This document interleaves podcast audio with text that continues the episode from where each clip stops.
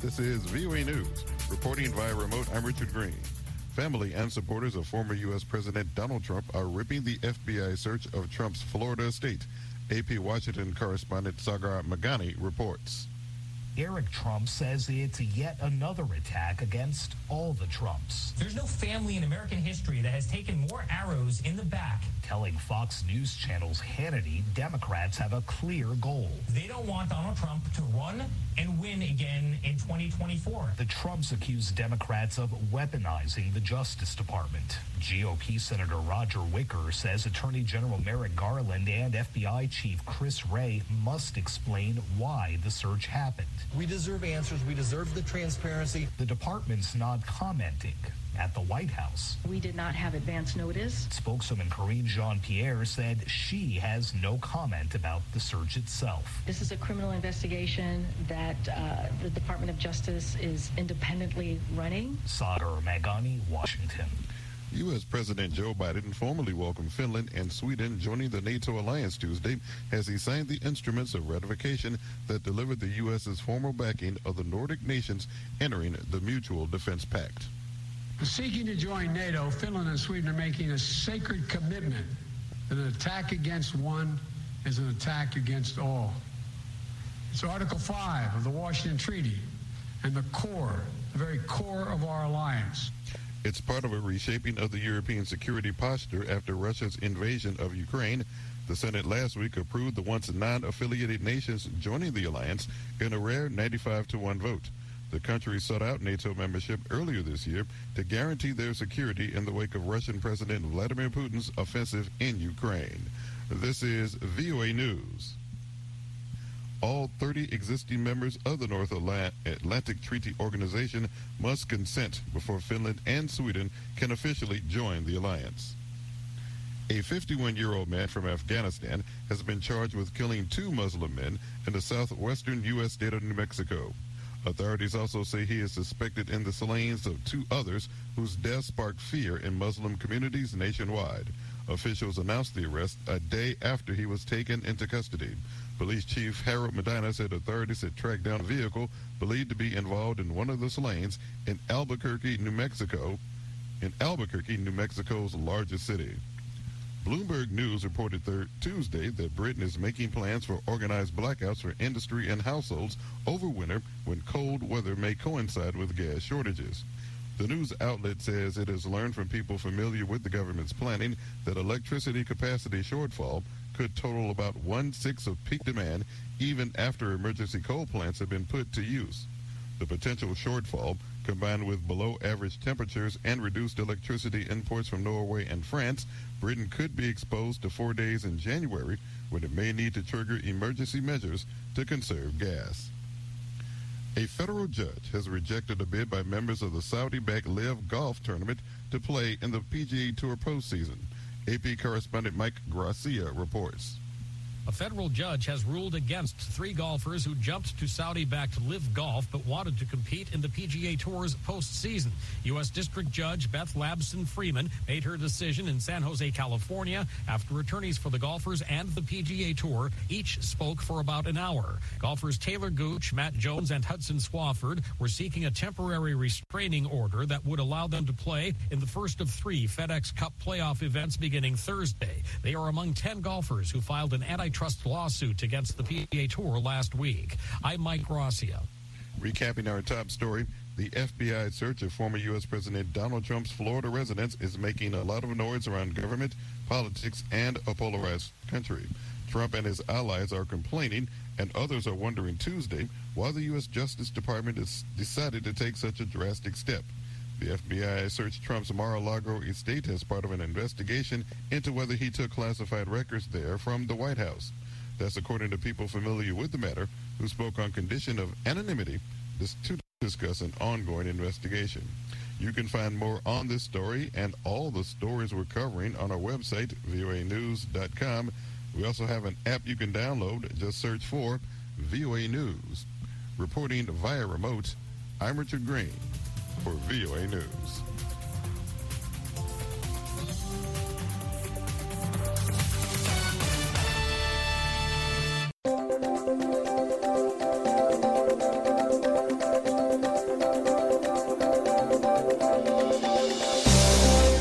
Today is Wednesday, August 10th, and this is VOA's International Edition. I am Chinedu Offor in Washington. Coming up in the next half hour, Taiwan warns that China's military drills off its coast is an excuse for an invasion of the self-ruled island. China has used the drills in its military playbook to prepare for the invasion of Taiwan. It is conducting large-scale military exercises and missile launches, as well as cyber attacks U.S. Secretary of State Antony Blinken expresses concern the DRC's tension with neighboring Rwanda could spread instability in the region.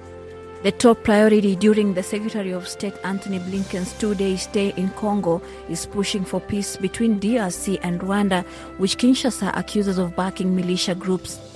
And the White House declines comment on FBI raid on former President Donald Trump's home in Florida. We'll have these stories and more next on International Edition. Stay tuned.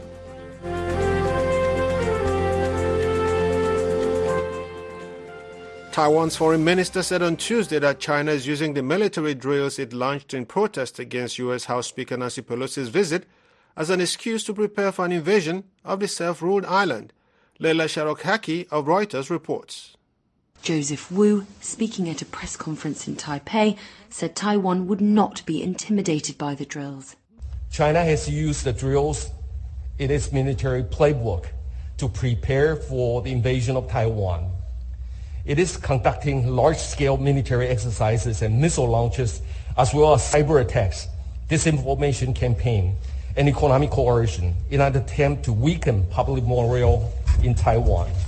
China's targeted large-scale military exercises are a serious provocation. China has used Speaker Pelosi's visit to Taiwan as a pretext, but is pursuing its true intentions in a number of ways. A Pentagon official said on Monday that it did not think China would try to invade Taiwan for the next two years. Wu spoke as military tensions simmer after the scheduled end on Sunday of four days of the largest ever Chinese exercises surrounding the island. Pelosi's visit infuriated China, and US President Joe Biden said on Monday he was concerned about China's actions in the region, but he was not worried about Taiwan. I'm not worried but I'm concerned that they're moving as much as they are. But I don't think they're going to do anything more. China has never ruled out taking Taiwan by force, and on Monday, Chinese Foreign Ministry spokesman Wang Wenbin said that China was conducting normal military exercises in our waters in an open, transparent, and professional way, adding Taiwan was part of China. That's Leila Sharokhaki of Reuters. And as China continues its provocative offshore drill close to Taiwan's coast amid rising tensions, Taipei is keeping a wary eye on Beijing's military assets and personnel. Reports indicate Taiwan forces are monitoring the movement of aircraft and ships taking part in the drills, but as yet has not placed its forces on alert. For more, I spoke with VOA Seoul Bureau Chief Bill Gallo. Taiwanese residents and the Taiwan government really does want to sort of defy China by showing that you cannot bully us, that life will go on as normal, and that we're not going to cower. And I think there is a lot to be said for that in terms of the Taiwanese people continue to have a lot of faith in their government, in their military.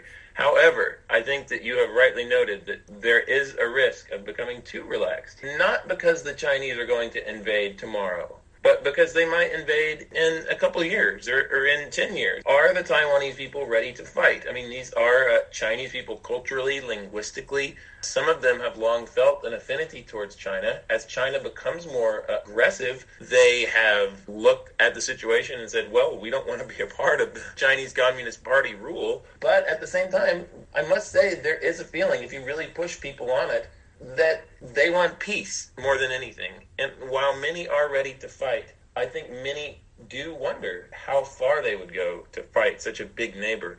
And I think a lot of it depends on how much support they would get from partners like the United States, militarily speaking. Any indication as to how long these extended military drills will go on? No, we have no idea. It was supposed to last for four days. It was supposed to end on Sunday, and now, sort of every day, we get another message from the Chinese military. They'll put out statements saying we've extended the drills. At first, this was at least an attempt to show that they can invade or blockade Taiwan.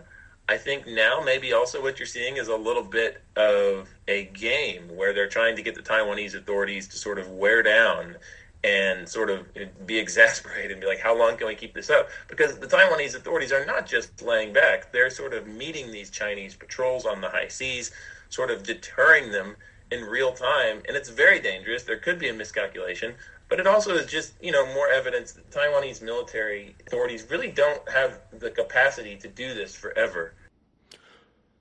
That's VOA Seoul Bureau Chief Bill Gallo speaking with me from Taipei. Australia says its defense force must be, quote, as potent as possible, unquote, as China intensifies its military drills near Taiwan. Speaking on Tuesday, Australian Defense Minister Richard Marles said Beijing's military buildup is, quote, enormous, unquote, concern and has shaped the strategic circumstances of the region. From Sydney, Phil Mercer reports. Australia is calling for calm and a return to normality around the Taiwan Strait. Tensions have escalated since US House Speaker Nancy Pelosi's visit last week to Taiwan, an island China claims as its own. In response, Beijing has launched drills in the Taiwan Strait, deploying jets and warships and firing several ballistic missiles. Australia's acting Prime Minister Richard Marles, who's also the Defence Minister, said Tuesday that China's military activities were of significant concern. At the weekend, Australia joined the United States and Japan to condemn the escalation in tensions. But Beijing insisted it was the victim of diplomatic bullying. Last week, Australia announced a review of its military capabilities for the next decade. Marles told the Australian Broadcasting Corporation that China's growing assertiveness has become an immense security and political challenge for the Canberra government and its allies. It is the single biggest fact which shapes the strategic environment of our region, arguably the world. It's certainly one of the key facts in shaping Australia's strategic circumstances, and it's why we need to make sure that we are building a defence force which is as capable as possible, which is as potent as possible, so that we can keep Australians safe. Australia has a one China policy that doesn't support Taiwanese independence. Officials have said that Canberra doesn't back any unilateral action on either side of the Taiwan Strait, which would change the status quo. Tensions over Taiwan join a long list of disputes and grievances that have unsettled Australia's relationship with its biggest trading partner. There have been allegations of Chinese interference in Australian affairs, concerns about democracy in Hong Kong, and Beijing's ambitions in the South China Sea and the Pacific.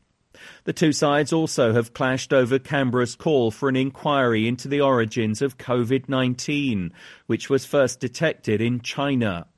Analysts have said China has sought to punish Canberra with a range of restrictions on Australian commodities. Beijing has accused Australia of anti China hysteria. The recently elected Labour government in Canberra has said it was on a mission to repair its fractured ties with China but experts have said that tensions over Taiwan have shown it will be a delicate process. Phil Mercer for VOA News, Sydney. The White House is refraining from saying much about the search carried out by federal law enforcement at a private club and residence in Florida of former President Donald Trump, with officials there saying they were not informed in advance about the action. More from VOA's chief national correspondent Steve Herman in Washington. White House Press Secretary Karine Jean Pierre was reticent on Tuesday, responding to reporters' questions about the previous day's FBI search of Mar a Lago. The Justice Department conducts investigations independently, and we leave any law enforcement matters to them. Uh, it would not be appropriate for us to comment on any ongoing investigations. Trump, who was in New York at the time, characterized the search at his Florida property as an unannounced raid. This type of law enforcement action against a former president is unprecedented, according to Akron University political science professor David Cohen in terms of presidents being criminally charged or even really investigated in a serious investigation. We just have no history of it in this country. There has been no comment from the FBI or the Justice Department, and the contents of the search warrant have not been revealed. Republicans in Congress are vowing to hold hearings about alleged political interference by the Justice Department if they take back control of either the House or Senate in November's midterm elections. Steve Herman, VOA News, Washington. Thank you, Steve. Russia's defense ministry said on Tuesday that its forces have destroyed an ammunition depot near the central Ukrainian city of Uman, storing U.S. made HIMARS missiles and M777 howitzers. In his daily briefing, the ministry said it destroyed over 300 rockets in the strike. But analysts dispute the claims. They say, in addition to the disinformation Russia is putting out about HIMARS, it continues spreading false information about events taking place in Ukraine as well. So, as the war in Ukraine enters its sixth month, what is the intersection between Russian propaganda and the Kremlin foreign policy goals? Christopher Paul, senior social scientist at the RAND Corporation, discusses with Flashpoint Ukraine's host, Steve Miller.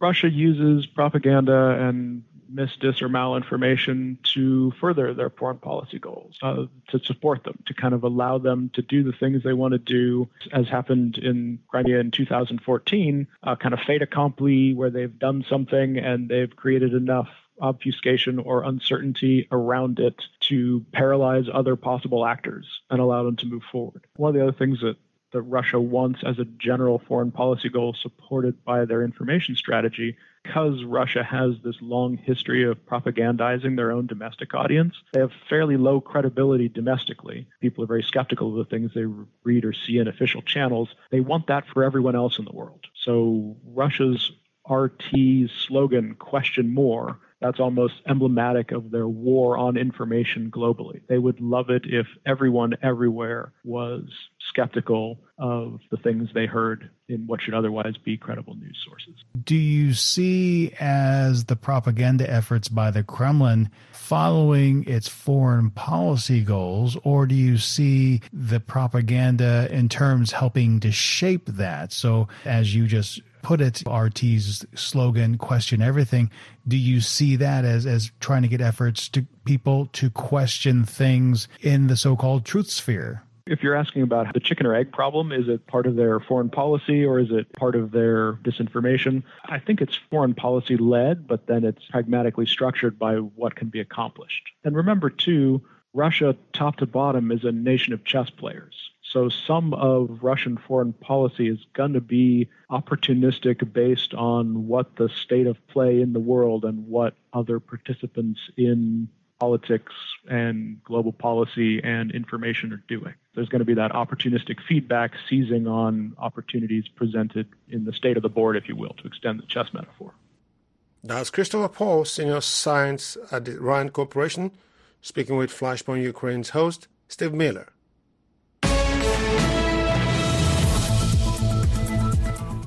In other news, hundreds of pro-democracy activists marched on Independence Square in Sri Lanka's commercial city of Colombo on Tuesday, demanding the release of detained demonstrators and new elections. The protest took place a month after massive protests forced the then President Gotabaya Rajapaksa to step down. Ranil Wickremesinghe was voted in as acting president in Sri Lanka by lawmakers on July 20th, with many hoping his long experience in government could help pull the country out of a crippling economic and political crisis. Activists accuse Wickremesinghe and his government of cracking down on protesters who helped topple the government of Rajapaksa. Wickremesinghe, a six-time prime minister, took charge despite public anger with the ruling elite after several months of severe shortages of food, fuel, and medicines. For more on this story and other breaking news, visit our website at voaafrica.com. Remember to connect with us on social media. We are on Twitter, Facebook, and Instagram. Search for VOA Africa. You're listening to VOA's International Edition. I am Chinedu in Washington. U.S. Secretary of State Antony Blinken arrived in the DRC on Tuesday to raise concerns that tensions with neighboring Rwanda could spread instability in the region. Political analysts say the United States is also concerned about Russia and China's access to rare earth minerals in the DRC. Victoria Amunga reports for VOA Africa News Center in Nairobi, Kenya. The top priority during the Secretary of State Antony Blinken's two day stay in Congo is pushing for peace between DRC and Rwanda, which Kinshasa accuses of backing militia groups. Blinken is in the DRC in his second trip to Africa as the top U.S. diplomat. The trip follows a visit by Russian counterpart Sergei Lavrov, which was his first to Congo. Analysts say the Cold War rivals are vying for influence in the DRC, which is marred with violence and conflicts in its east because of the region's rare minerals. Macharia Munene is an expert on international relations. The strategic uh, resources, minerals, and other critical ones that are used for industrial development as well as uh, weaponry and uh, technology. And Congo is extremely rich in these things. So whoever can um, deny those things to other people becomes very powerful. Munene says the conflicts in Congo are destabilizing the country along with neighboring Rwanda and by extension other nearby nations. He says the issue is of concern to the United States. You never know who is going to come up and take advantage of the situation uh, to the detriment of the U.S. interest. Now, there's a destabilizing force in, not just in eastern Congo, but uh, in the Rwanda and maybe a bit of Burundi. Another top issue amid the long-standing rivalry between DRC and Rwanda is the re-emergence of M23 rebels. Kinshasa says Kigali is backing the rebels, but Rwanda has repeatedly denied the allegations. Congo's army, along with the United Nations mission in Congo known as MONUSCO, defeated the M23 in 2013. In November of last year, its forces began to reappear. Their reappearance is threatening human rights in Congo, according to the United Nations. Separately, Amnesty International's advocacy director for Africa, Kate Hixon, says the U.S. should remain focused on rights issues. Victoria Amunga for VOA News, Nairobi. Vote counting has started in Kenya's presidential, legislative, and local elections, and it appears voting across the country has gone smoothly despite some irregularities in the early voting hours. Mohammed Yusuf reports.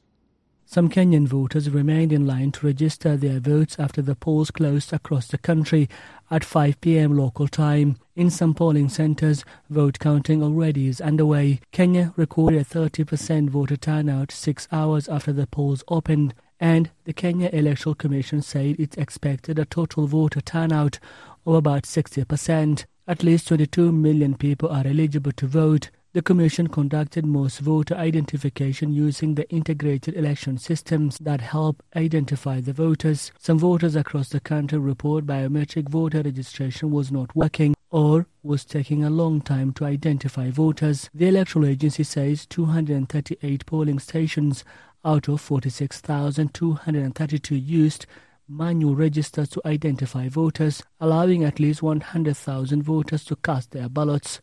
Election of two governors and four parliamentary seats was suspended because of errors printed on the ballots.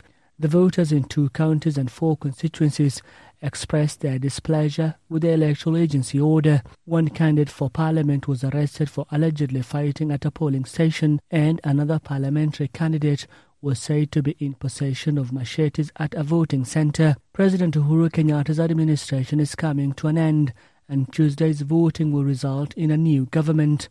The presidential results are expected to trickle in as soon as the polling stations count the ballots. The Electoral Commission has seven days to announce the presidential vote winner. The president elect must get a 50% vote to take charge of the government and the country's affairs. Mohammed Yusuf for VA News, Nairobi. This is Science in a Minute. The most accepted theory for the origin of the universe is the Big Bang Theory. According to NASA, the Big Bang is the idea that the universe began as just a single point 13.8 billion years ago, then expanded to grow as large as it is and continues to rapidly expand. Another theory proposed by cosmologists is that the universe had no beginning or ending and expands and contracts in endless cycles. A new study from physicists Will Kinney and Nina Stein at the University at Buffalo suggests even if the universe goes through endless cycles, it still has to have a beginning. Stein says in a university press release that people have many reasons to be curious about the early universe, but her favorite is the natural human tendency to want to know what came before. I'm VOA's Rick Pantaleo. Hi, I'm Kim Lewis. Join me and our panel of journalists as we discuss the top stories of the week, including reaction to the FBI executing an unprecedented court authorized search of former President Donald Trump's home, sparking an escalation of tensions between the former president and those investigating him for alleged wrongdoing. Join us for Issues in the News this Saturday and Sunday on The Voice of America.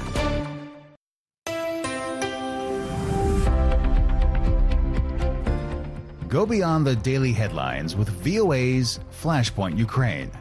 Each weekday, join us as we put the latest developments into a global context with stories, interviews, and analysis.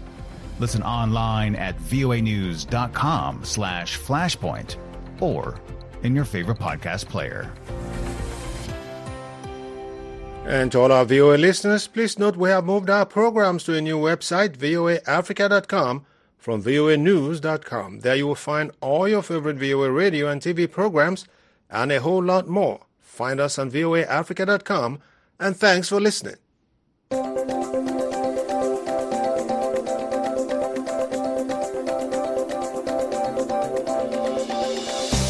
This has been International Edition on the Voice of America. On behalf of the entire production team, thank you so much for listening. Visit our website for in-depth coverage of world events and news 24 hours a day at voaafrica.com. Until next time, I am Chinedu in Washington. Have a wonderful day.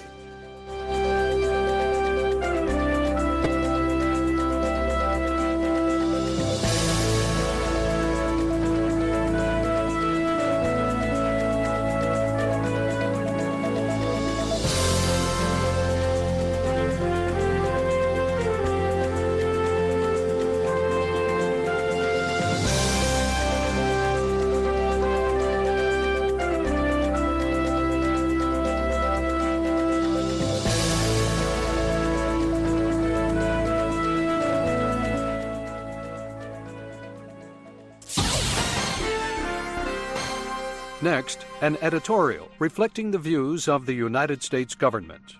On November 20th, 2020, Burma's National League for Democracy Party, or NLD, won an overwhelming majority of votes in the national election. Less than three months later, the Burmese military seized control of Burma's government and detained the country's leaders, including State Counsellor Aung San Suu Kyi and President Win Myint, as well as members of their political party. The regime launched the coup on February 1, 2021, as the newly elected parliament was preparing for its initial session. The regime used lethal force to suppress protests throughout the country. According to the NGO Assistance Association for Political Prisoners, Burmese security forces killed over 2,000 people and arbitrarily arrested over 14,000. The military also expanded abusive operations in ethnic minority areas, displacing more than 750,000 people. In an attempt to stop the bloodshed, leaders of the nine other ASEAN countries met with Burma's military commander in chief, General Min Aung Hlaing. They prevailed upon him to agree to the five point consensus by which the Burmese military regime agreed to end the violence in Burma, to hold dialogue among all parties, to accept the appointment of a special envoy, to accept humanitarian assistance by ASEAN, and to allow the special envoy to meet with all parties. Unfortunately, the agreement changed nothing as the military regime has consistently failed to uphold its commitments. It's unfortunately safe to say that we've seen no more positive movement, said Secretary of State Antony Blinken. We continue to see the repression of the Burmese people. We continue to see violence perpetrated on them by uh, the regime. We continue to see virtually the entire opposition in jail or in exile. And we continue to see a terrible humanitarian situation, exacerbated by the fact that the regime is not delivering what's necessary for the people. We will continue to look for ways that we and other countries can effectively put pressure on the regime to move back to the democratic path, said Secretary Blinken. Regional support for the regime's adherence to the five point consensus developed by ASEAN is critical. All the ASEAN countries need to continue to demand an immediate cessation of violence, the release of political prisoners, and a restoration of uh, Burma's democratic path. All countries have to continue to speak clearly about what the regime is doing in its ongoing repression and brutality, said Secretary Blinken. We have an obligation to the people of Burma to hold the regime accountable. That was an editorial reflecting the views of the United States government.